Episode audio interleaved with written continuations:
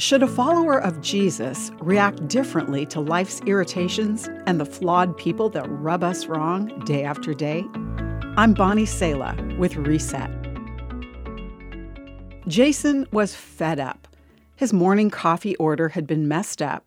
An overnighted package he was expecting didn't arrive, and someone at work didn't complete their part of a big project that Jason was responsible for, making Jason look bad to his boss. Can't people just do their jobs? He thought in disgust. There's no way around it.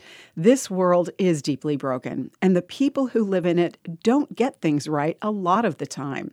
Jason is a follower of Jesus. He needs a reminder, as I do, that Christianity uniquely looks at man and life as they really are. The Bible addresses our human flawed condition, explaining that all creation groans under a curse but that the good news is that Jesus broke that curse with his sacrifice of love. We look forward, says the Bible book of Romans 8, in eager hope for the coming promised day when we're released once and for all from the effects of sin and suffering.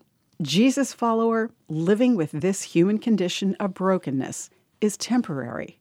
This side of eternity, we will never unravel the good from the bad, writes Richard Foster.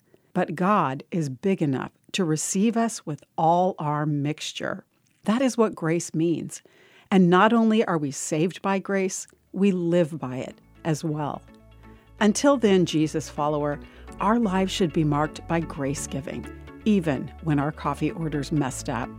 I'm Bonnie Sala with Reset.